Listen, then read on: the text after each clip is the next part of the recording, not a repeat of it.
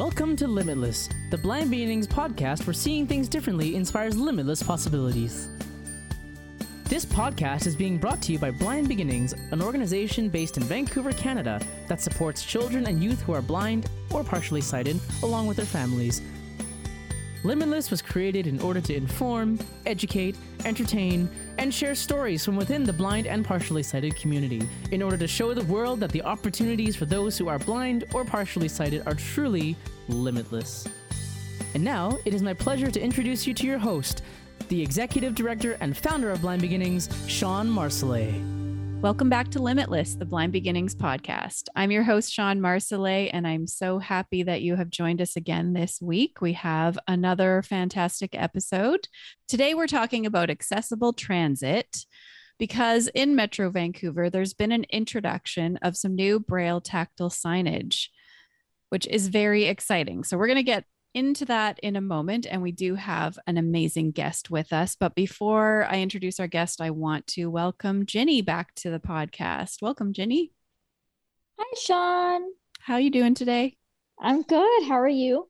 I'm pretty good. Um, would you consider yourself uh, an active transit user? Well, I would definitely consider myself an active transit user more than I used to be.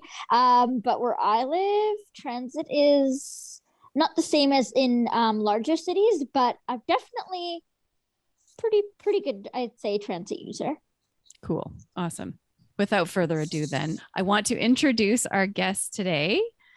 Uh, we have Rob Sleath with us. Rob is the chair of ASIC, which is Access for Sight Impaired Consumers. He's a longtime member of the User Advisory Committee for TransLink.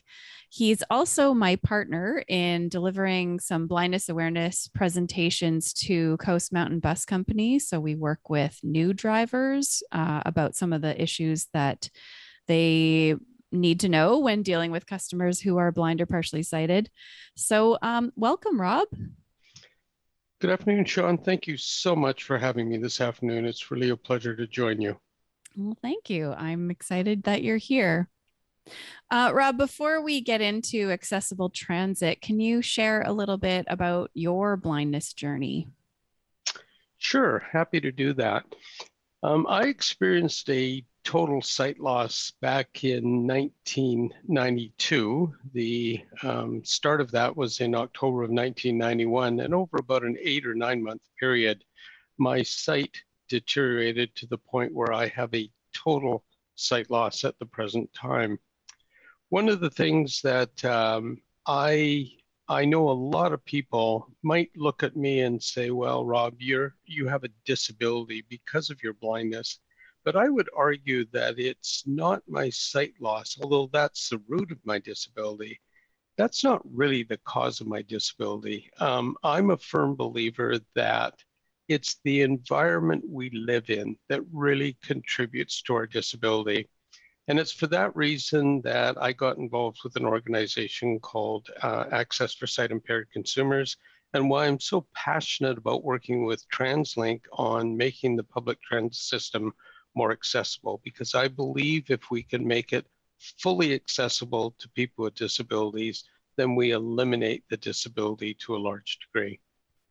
Yeah, I completely agree. I, I often say it's it isn't like not being able to see isn't really the hard part about being blind. It's the barriers that you face regularly that kind of, you know, if the world was was built for people who were blind, then we wouldn't really even notice that we had a disability, exactly. right? Exactly. Yeah, exactly. Yeah. Yeah, I definitely agree with that. And I want to also know more about this um, training that you do um, as another way of eliminating um, the barriers that transit users um, face. Um, so I was wondering if Shawn and yourself, Rob, would tell me a bit uh, more about that. What do you do? What does it look like?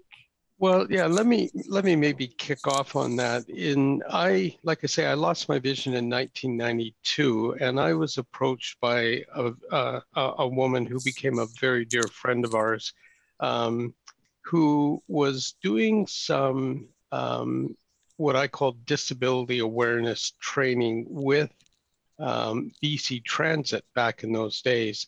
And she asked me if I would join her and come and speak with the transit operators um, and give them some insight as to what it was like to ride on the transit system with a total sight loss.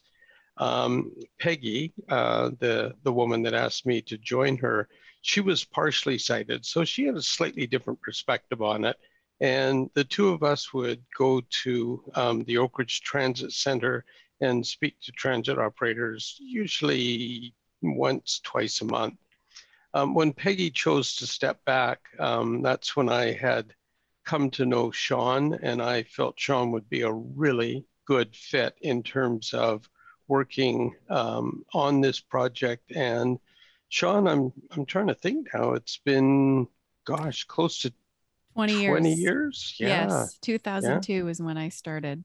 Oh, there oh. you go. Yeah. I don't know how you thought. So it's funny because I I joined the ASIC board, and I'd been to a couple of meetings, and then Rob called me up and propositioned me, so to speak, with Excuse this bus me? driver gig. and I remember meeting with you. We went for coffee one day and you you sort of, you know, asked if I would be interested in this and I was unemployed at the time. I was looking for work. I was volunteering a lot and it was just like this part-time little paying gig that but I I don't know why you thought you know, I you hardly knew me. So I really appreciate that you gave me that opportunity because it's it's been fantastic and I'm still there. Well, I like to think, Shawn, that I'm a good judge of character and and to be honest with you, how long have we been together now? 18, 20 years. Um, I would say that it worked out very, very well. Mm-hmm. Yeah, funny. Over the 20 years, we've certainly um, supported each other through different things. I went off to have a baby, and Rob kind of carried the presentation, and he's had to step away for reasons here and there. And I've carried us. So it's, yeah, we're a good team, I think. It's been a great partnership. Yes. So, how did the training, like, how did you guys come up with or who like how did that start because i wasn't really and maybe we can talk about what the training looks like because i think it's pretty interesting was, what we put the drivers I was, gonna, through. I was going to ask like do you guys just um, speak to them do you do some uh, like, like i want to know the the process of that as well yeah you know that's a great question Ginny, and i'm i'm thinking back to when peggy and i were doing it um, peggy actually worked with a, a, gal who i think she's passed away now i'm not sure but uh, lori belfontaine and peggy started doing these presentations uh, with bc transit. And in actual fact, they went into the training classroom and spoke to veteran drivers who were coming back in after three to five years of service on the road. The drivers used to call it charm school because they didn't like it at all. But um, mm. I, I remember when I got involved and we would go around the room and ask the drivers to introduce themselves, how long have they been driving for transit, and so on and so forth. And in some cases, it was really discouraging because some of these guys would sit in the back of the room and they'd read the province newspaper, wouldn't listen to a word we said. And when we asked them, well, you know, if you had passengers on your bus who were blind or partially sighted before, they would all go, oh, yeah, I know everything about being blind and mm-hmm. how to mm-hmm. help passengers. And I think, oh my gosh. So, what Peggy and I did is we proposed to Ron Williams, who was the chief instructor at the time, that we really wanted access to the new transit operator trainees, um, the guys that were just learning and starting out on their careers. And we went a step further and said, what we'd like to do is put them through a uh, a simulation of what it's like to ride on a public transit bus when first of all, the driver's not calling the stops, or the driver doesn't know how to give us verbal instruction, or they don't understand the first thing about blindness, et cetera, et cetera. And so over the years, and Shawn, I think that's about when you joined us, we were actually taking the drivers out for um, a simulation of what it was like to ride on a bus um, with a total sight loss. Um, am I correct mm-hmm. on that? Oh yeah, definitely. Yeah. We've been going out on the bus all along. Yeah. Yeah, yeah. And so um, what we did is Shawn and I sat down and we developed um, almost a script of the key points that we wanted to talk about. And the main purpose of the simulation was for them to experience what it's like to drive uh, to ride on that bus when they really had no idea based on their temporary sight loss we would blindfold them and mm-hmm. um, we'd start by asking them to board the bus with their blindfolds on and that was a, a real experience um, to find a seat entirely on your own the the transit operator uh, is not going to give you any instruction whatsoever on where to find a seat um, and that was always kind of amusing because they would end up touching each other, sitting in each other's laps. Um, we understand a couple of uh, um, a couple of them would arrange dates for Friday. No, I'm just kidding. but it was it, it, was an interesting experience. And then of course we'd take them for a short trip around the city, and we would stop at certain locations, and we would ask them, "Tell us what bus stop you're at," and that was quite interesting too because they really didn't have a clue. Um, but that gave them some real insight as to what it was like for us to ride on the bus when the driver's not calling out the stops. And of course, this was all pre um, automated stop announcement days. So back then, we used to have to ask the driver when we got on board to let us off at whatever our location was or our destination. Um, and a lot of them picked up on it. They got the idea that it's really important to call stops, that kind of thing. Shawn, what were some of the other things we covered. Um, well, we talk about things like how to give verbal direction if you're you know mm-hmm. if somebody asks you how to find the bus stop across the street or kind of to point out anything that's out of the ordinary like that the bus is not lined up with the curb or not lined up with the ID pole or there's construction on the sidewalk or the bus stop's been temporarily relocated um, we also explain, you know, just some of the little things about visual impairment, like the definition of legal blindness and the varied yeah. kind of range of vision that people might have, and that some people who are partially sighted don't have don't use a white cane or right. a guide dog, so they don't. You wouldn't know by looking at them that they have a visual impairment. So, I think that's an important piece of what we teach as well. And Shawn, if I may, um, you've reminded me, you do an excellent job of explaining how important it is at a multi stop bus stop. In other words, a, a bus stop that's serviced by um, three or four different routes of how difficult it is for a person who's blind partially or partially sighted to recognize that there's a second bus or even a 3rd mm-hmm. bus in line and we try to stress to the drivers it's really important to comply with company policy and wait till that first bus pulls away. And if you're the second bus in line to come up to the ID pole, because that's usually where a person who's blind or partially sighted is going to be standing. The other mm-hmm. thing you talk about that I really like, Shawn, is um, uh, use of language and addressing somebody who's blind or partially sighted with visual language. Maybe you want to kind yeah, of expand on that? Just that it's so, you know, it's okay to use words like look and see when you're talking to somebody who's blind. Um, we use the same language that anyone else does and and we're comfortable with that language. I think a lot of people are really they try not to. They try not to use the visual language mm-hmm. and that really just tips us off that they're a little bit uncomfortable around somebody who's blind. So they're kind of giving themselves away. So I let them know that that they can just relax and speak the way they would to anybody. Um, I just wanted to say because I know that blindfold simulations are can be a little bit controversial. Um, that I also always make a point when they take their blindfolds off. So about halfway through, they get to take their blindfold off, and um, and we you know we ask them what that experience is like boarding the bus without their blind without their vision sorry.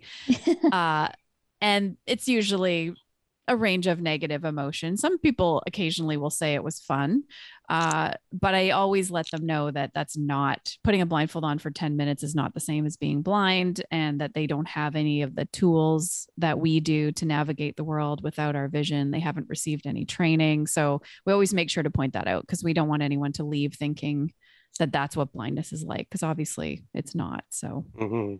So, I mean, over the years, we've had to adjust our presentation as the city became more and more accessible. Like when they introduced the audible announcements on the bus, which, mm-hmm. if you, if for our listeners that don't live in Metro Vancouver, um, all of our buses announce the stops as we approach them, which is fantastic. Um, and now with this latest new tactile braille signage, um, that's also going to help with another challenge that I know I personally have faced a lot, which is sometimes finding a bus stop when I'm walking along a sidewalk, especially if it's a crowded sidewalk with lots of poles. We, we talk about how a no parking sign or a stop sign pole feels the same as a bus stop pole. So sometimes being able to identify the bus stop. So Rob, how did this come to be? This when did this project start and what what's been involved in making this happen? Oh my gosh, you're taking me back decades, literally. um, and I'm not I'm not exaggerating. Um, this this seed was planted back in May of 1998. oh, Excuse wow. me. Um, and I had joined a pan disabilities access committee that were serving as the disability consultants of record for BC Transit. And it's it's kind of a humorous story, if I may, Shawn.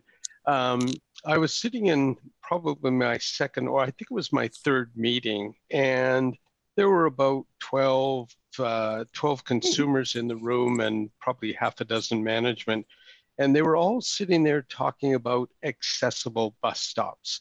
Now, understand that most of the people in the room were sitting in uh, a mobility device of some sort, either a wheelchair, a scooter. There were a couple of people there with walkers, and they're all engaged in this conversation about we need more accessible bus stops.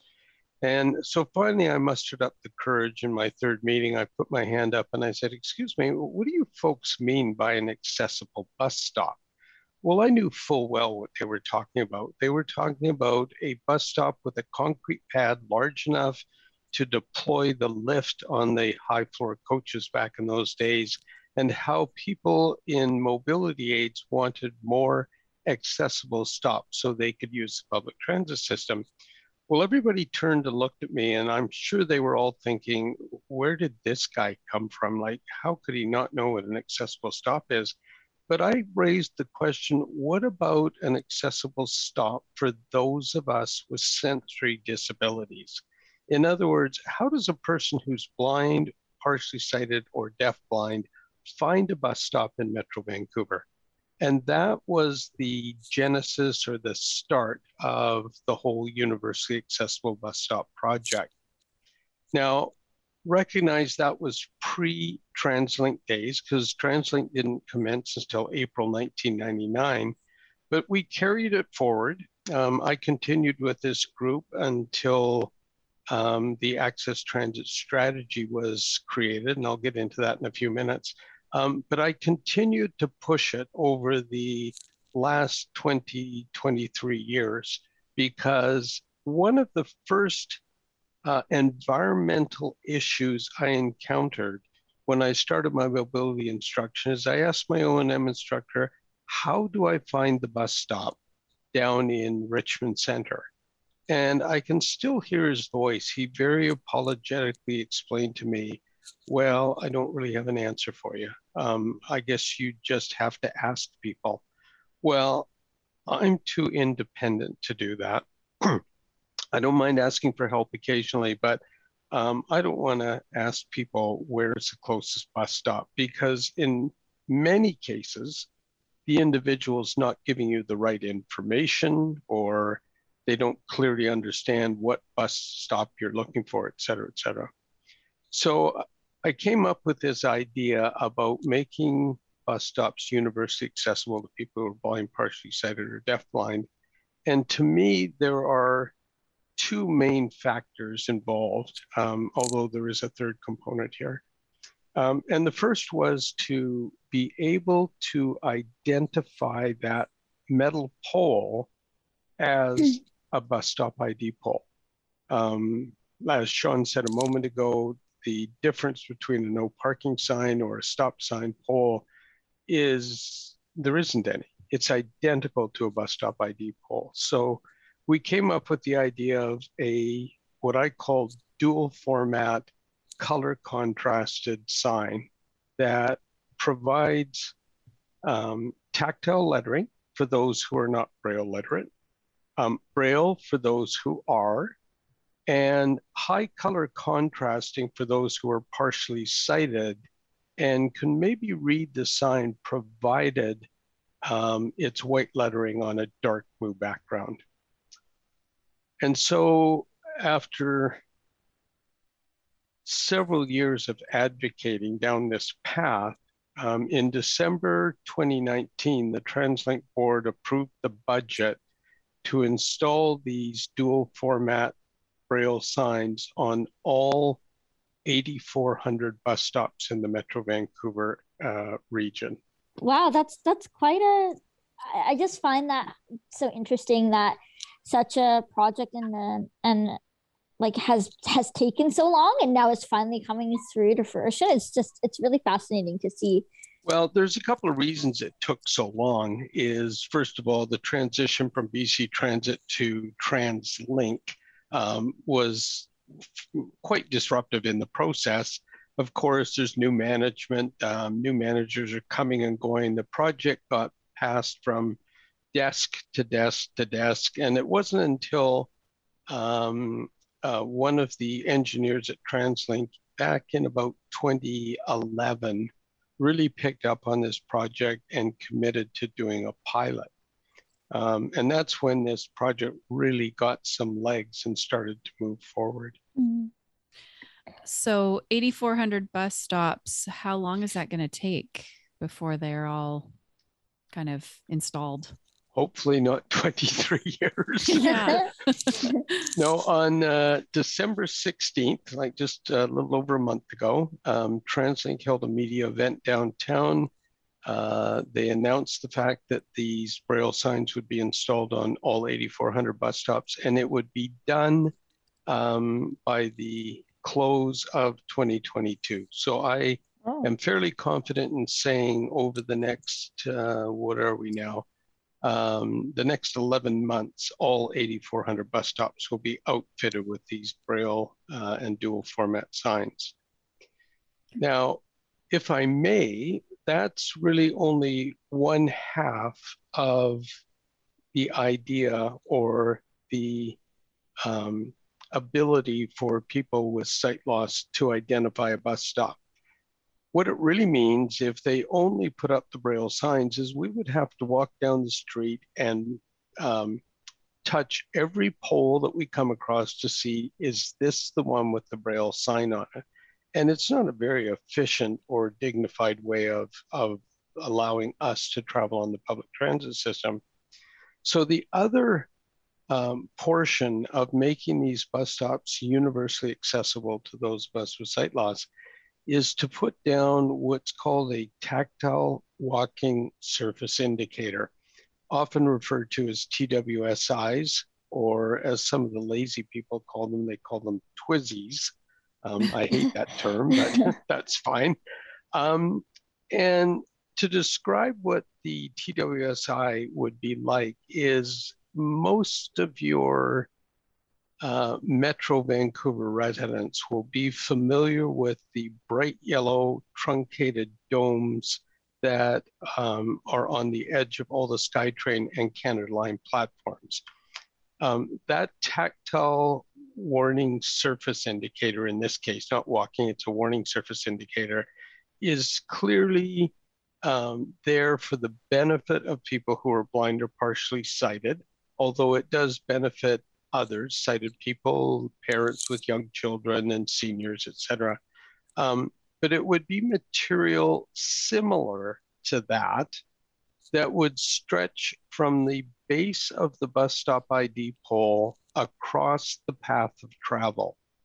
So, to try and verbalize what I mean here is if you were walking down the street and your cane, or you could feel it through your footwear, um, came in contact with this TWSI, then you would turn to the left or turn to the right, obviously in the direction of um, the traffic, and it would lead you right up to the ID pole that had the dual format tactile sign on it.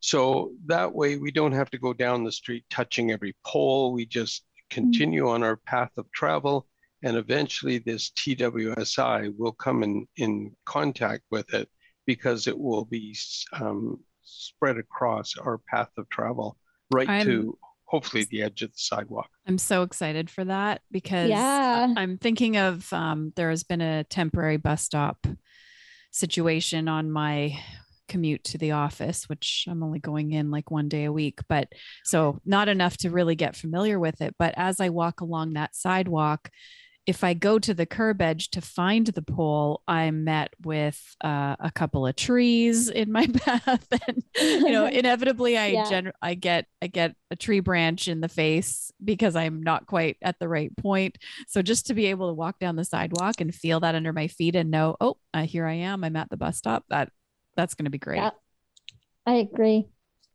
Yes. Now there is one other component, and I I and my team actually fought against this for many, many years. But if you think back to 1998 or the early 2000s, um, the iPhone didn't even exist. And the whole idea of smartphones didn't exist. While we were lobbying for these Braille signs and the TWSIs, TransLink was constantly pushing back, saying, well, we want to put uh, beacons um, or GPS um, uh, signaling devices on the top of all ID poles. And I said, you know, that's a lovely idea, but let's keep in mind back in 2008, 2009, that, that era, um, not everybody who was blind or partially sighted had a smartphone, could afford a smartphone, and even if they did, they may not be able to afford the data plan um, to work in concert with these GPS beacons. So we pushed long and hard against that. And even though that technology is emerging, I would still push against it because um, your iPhone doesn't always work. The battery dies, or when you've got your cane in one hand and your sports bag or your um, groceries in another, um, you don't have an extra hand free to be running your smartphone. Or if it's pouring rain out, etc., it goes on and on and on. So I think when TransLink puts in these GPS beacons, and I have no idea when that will be, um, that will be an enhancement, another tool that we can use. But it wasn't at least in my perspective, the be all and the end all. We know that you've tackled many accessibility projects with TransLink and Coastal Mountain Bus Company over the years. And I would consider Metro Vancouver to have a very accessible transit system. Can you give some examples of other projects you've worked on? Sure. Um, as I said at the beginning, one of my primary focuses has been to um, ensure, or to the best of my ability, ensure that people who are blind or partially sighted have a very accessible and inclusive public transit system.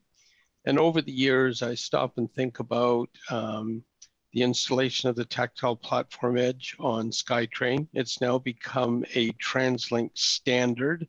So when they built the Canada line, that included the tactile platform edge, and uh, it will also be included in the extension from uh, King George Station out to Langley.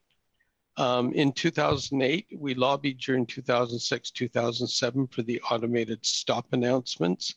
Um, and that was that was an interesting project, but uh, that eventually came to uh, fruition and introduction in 2008. Um, one of the other services that I think gets underutilized, but um, it, it, does get used a fair bit by the blind community, is the VIP um, mm-hmm. assistance um, on SkyTrain.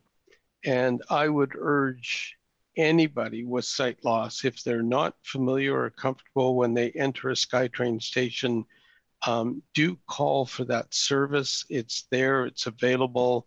Um, it's efficient, although you may have to wait a few minutes for a SkyTrain or a Line attendant to attend, but they will come and escort you from the station entrance uh, right up onto the train, and then they'll have somebody meet you on the other end if you ask them for that additional assistance. Um, so those are some of the, the main ones with, with um, TransLink. Um, one of the first things um, we did when Access for Sight Impaired Consumers started back in 1997 um, is we did a lot of work in the area of accessible pedestrian signals. Um, they hmm. were formerly called audible pedestrian signals. As you know, that's the cuckoo and the chirp um, at street crossings.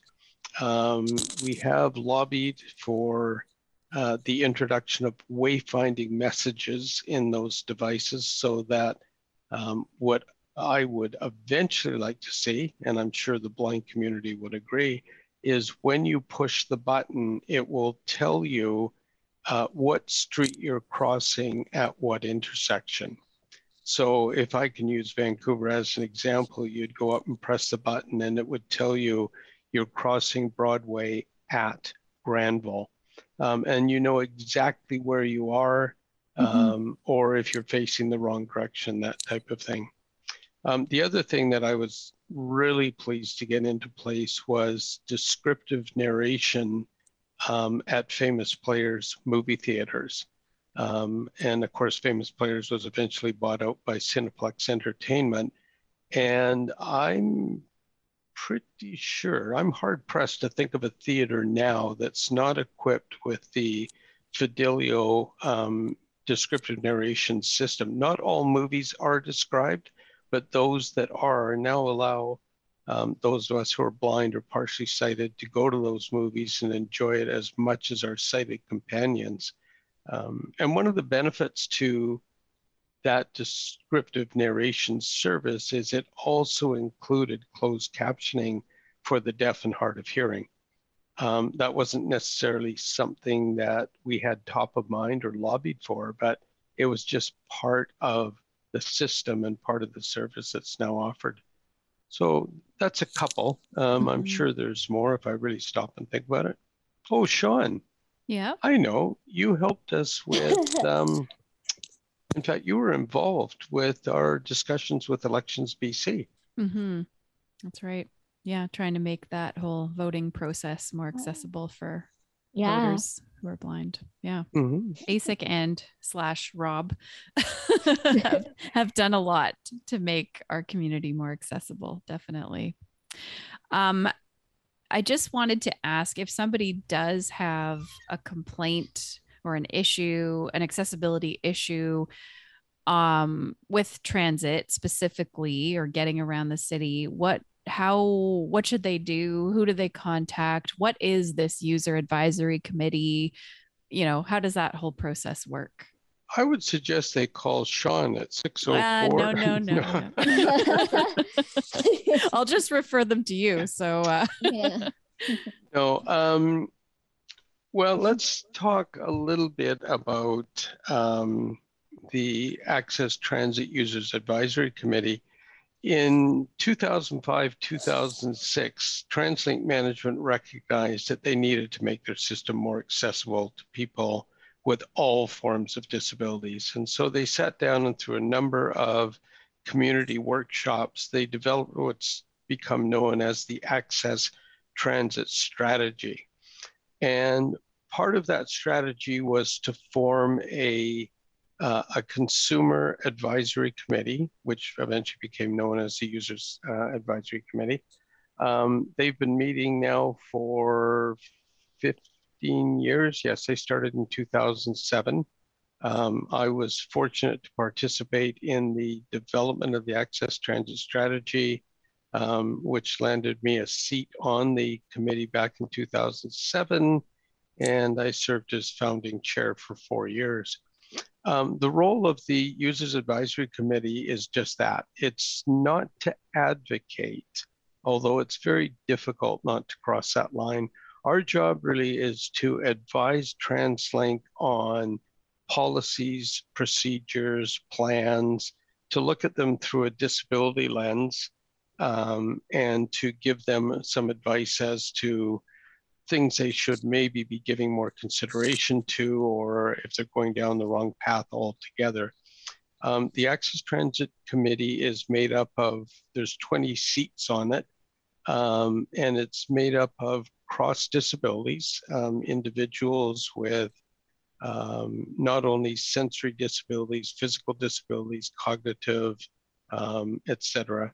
And um, uh, we try um, to um, ensure that there is a broad representation based on region, uh, on culture, um, diversity, um, disability types, et cetera, et cetera. The members of the committee are actually appointed by the TransLink board. There is an application process that usually starts in September of each year um, the applications are due in by roughly the middle of October. Um, they get vetted by management and then presented to the TransLink board, who eventually makes the appointments um, to, to the committee for a three-year renewable term. So you can serve up to six years in total. Um, then you're required to take a one-year break.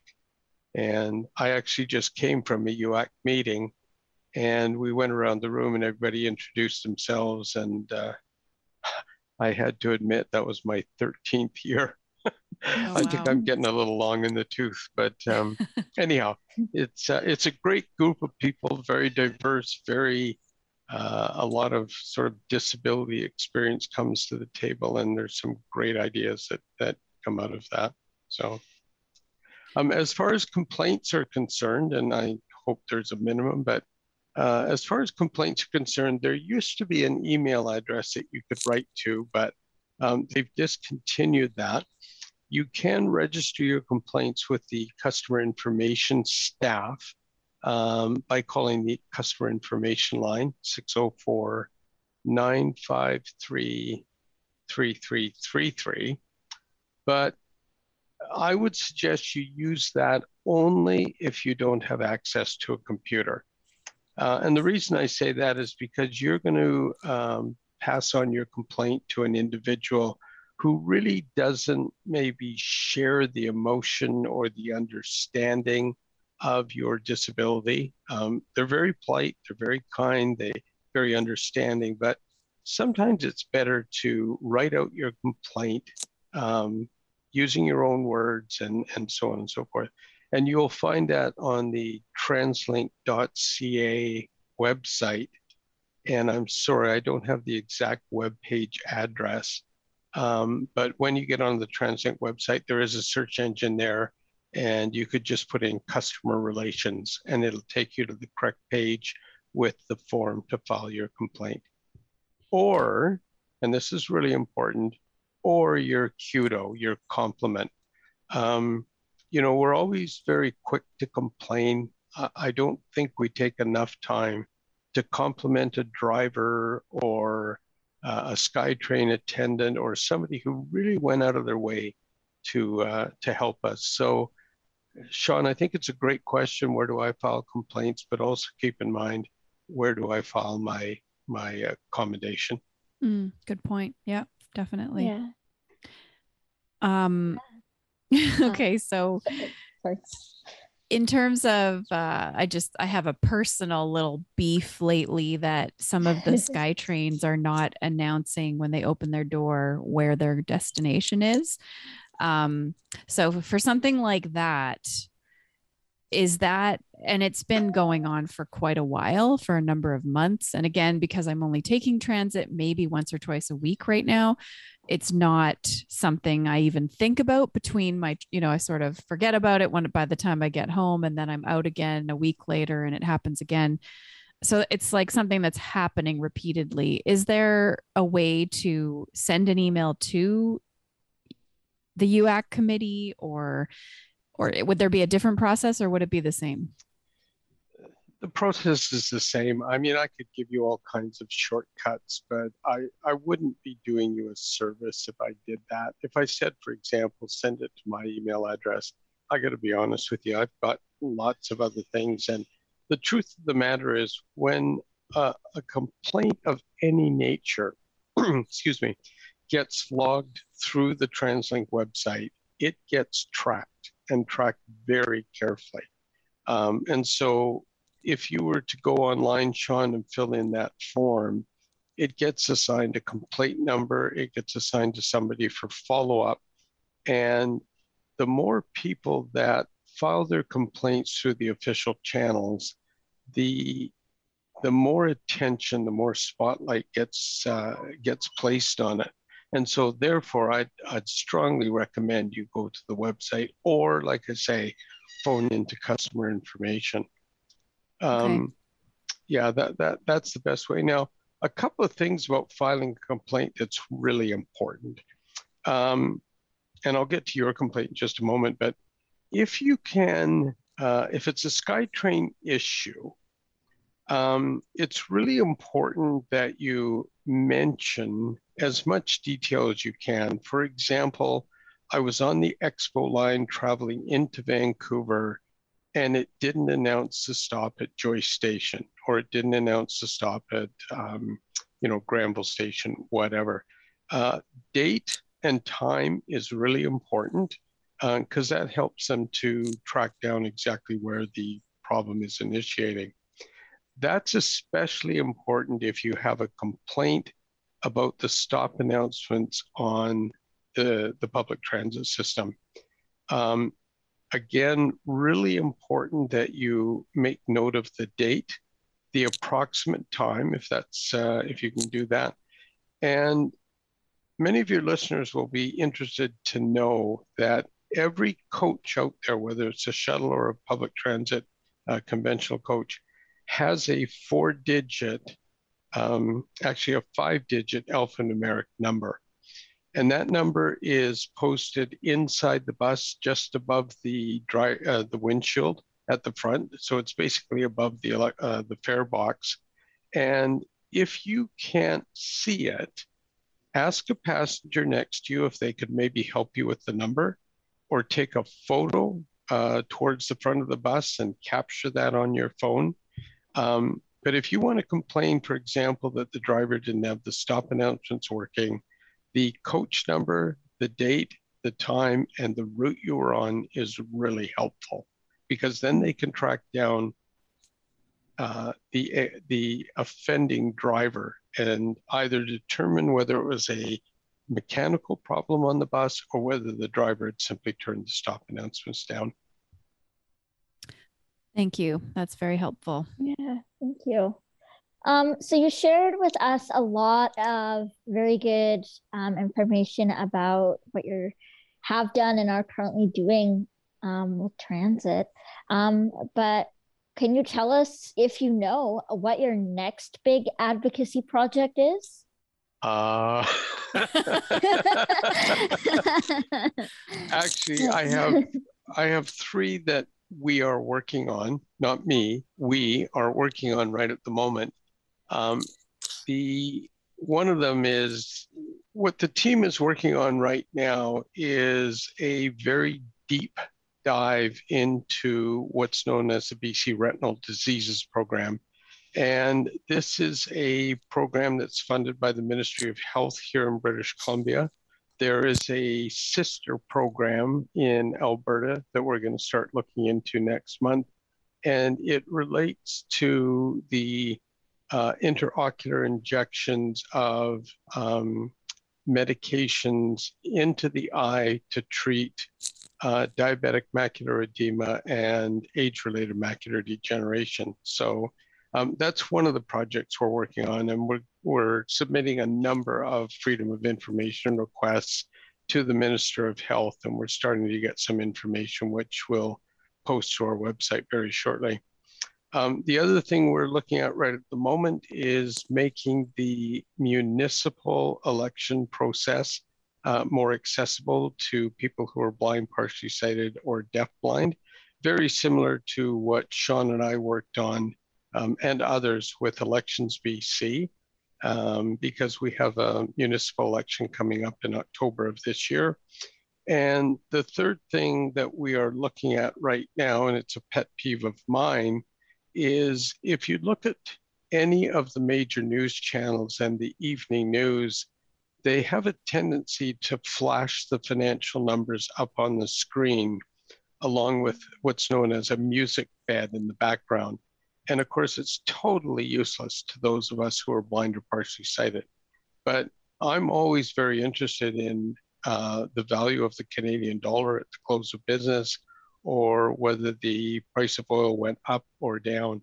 And those numbers under the Accessible Canada Act should be accessible to us. So we'll be filing a complaint with the CRTC um, to get these um, major broadcasters, uh, especially in the television medium, to uh, to make those numbers verbally available to us. Yeah. That'll keep me busy till the end of the week. if somebody wanted to, I don't know, help out in some way with any of these projects, is there, or even just read more about what ASIC is doing, how can they find you?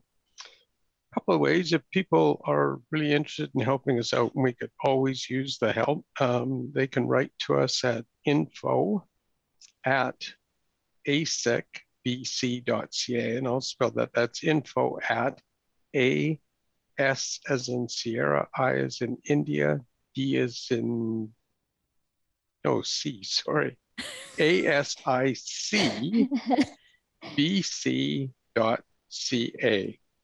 Shawn, I wear a wristband with my address on it because I can't, can't always remember.